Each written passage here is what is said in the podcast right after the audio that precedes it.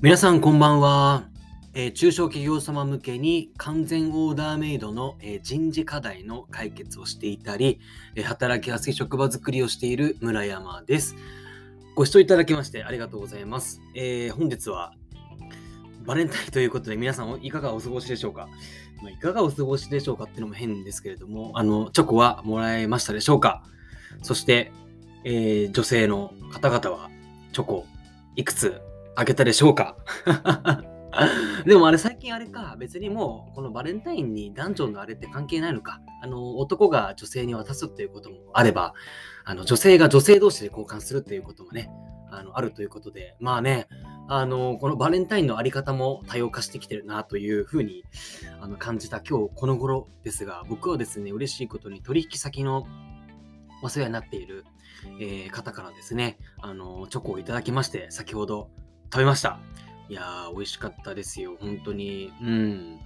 あの、一応念のため、あの、伝えとくと、別に取引先の方と僕がどうこうあるっていうわけではなくて、あの、取引先の方はですね、あの、すごくいい、いい奥様で、あの、旦那様が社長やってるっていうとこなので、まあ、社員みんなにね、社員みんなに配っている中で僕にもちょっとね、いたいただいたということなんですが、あの、グルテンフリー、のお菓子を作っていただいてですね、すごくなんかね、美味しかった。もう健康的に美味しくなれたような感じですね。はい。というところでですね、あの今日お届けしたいテーマなんですが、採用活動についてなんですけど、皆さんの会社でこんなことってありませんか？えっ、と、とある求人広告に出しても効果がなく、また別の求人広告に効果出しても効果がなく、もうこの先どうすればいいんだよ、もうお金そんなに使えないよっていうことってありませんか？それを解決する方法についてちょっとご提案をしたいです。はい、であの、ある取引先の会社の話なんですが、まあ、この採用を積極的にやっているんだ、やってて、あの今今までね、お金をかけてやってきたんだけど、まあまあ、やっぱ成果は出ないわけですよ。まあ、いわゆるですね、まあ、ブルーカラーと呼ばれるようなお仕事なんですね。作業着を着て、なんかこう、設備に対してメンテナンスをしたりとか、設備を設置するというような仕事なので、普通の事務職とか営業職に比べては、選ばれづらい仕事であると。あとは、エリア。エリアがですね、まあ、その都心部に近いわけではないんですよね。やはりどっちかっていったら地方寄りなので、まあ、もそもそもの、あの人も少ないっていうところもありますし、まあ、そういうこうブルーカラーにこうつつこうと思う方々がですねそもそもこのネット上の求人広告を見て、えーまあ、求人メディアとも言えるかあの、ね、大手とかいろいろ大手の媒体とかねいろいろありますけどそこを見ては検索して職を探すかっていうと結構考えづらいんですよ。という中でこの先どうしようかっていうとこに今いるわけですね。で、僕なりにめぼしい求人メディアを見つけて、いろいろああだこうだ、その営業マンと話をしたんですよ。あの SEO 対策はどうかとか、どういうキーワードで Google 検索すると、あの上位にヒットするかだとか、あとは今までのその競合他社とかエリアを見たときに、えー、と1ヶ月あたりの、えー、と見込みの応募数どれぐらいかっていうのをいろいろ議論を重ねた末、まあちょっと今回その媒体を使うのやめようかなというふうに至ったんですよ。うん。てか皆さん、あれですよ、バイ求人メディアを選ぶときはちゃんと先方と営業さんとこういう会話した方がいいですよ。あの、本当に SEO 対策、どういう検索で引っかかるのかとか、あとはそのサイトの流入数だとか、競合他社のあの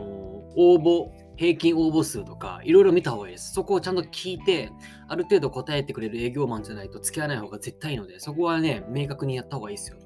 で、その上で、今回手を引こうっていう風にね、ちょっと結論に至ったわけですけど、まあそんな時に、じゃあどうすればいいんだっていう次の策をですね、考えていくわけですよ。で、あの、いわゆるブルーカラーと呼ばれる、まあ、職人をやっている友人にも相談をして、ある結論を出したんですけど、えーとコンビニとか、あとはガソリンスタンド、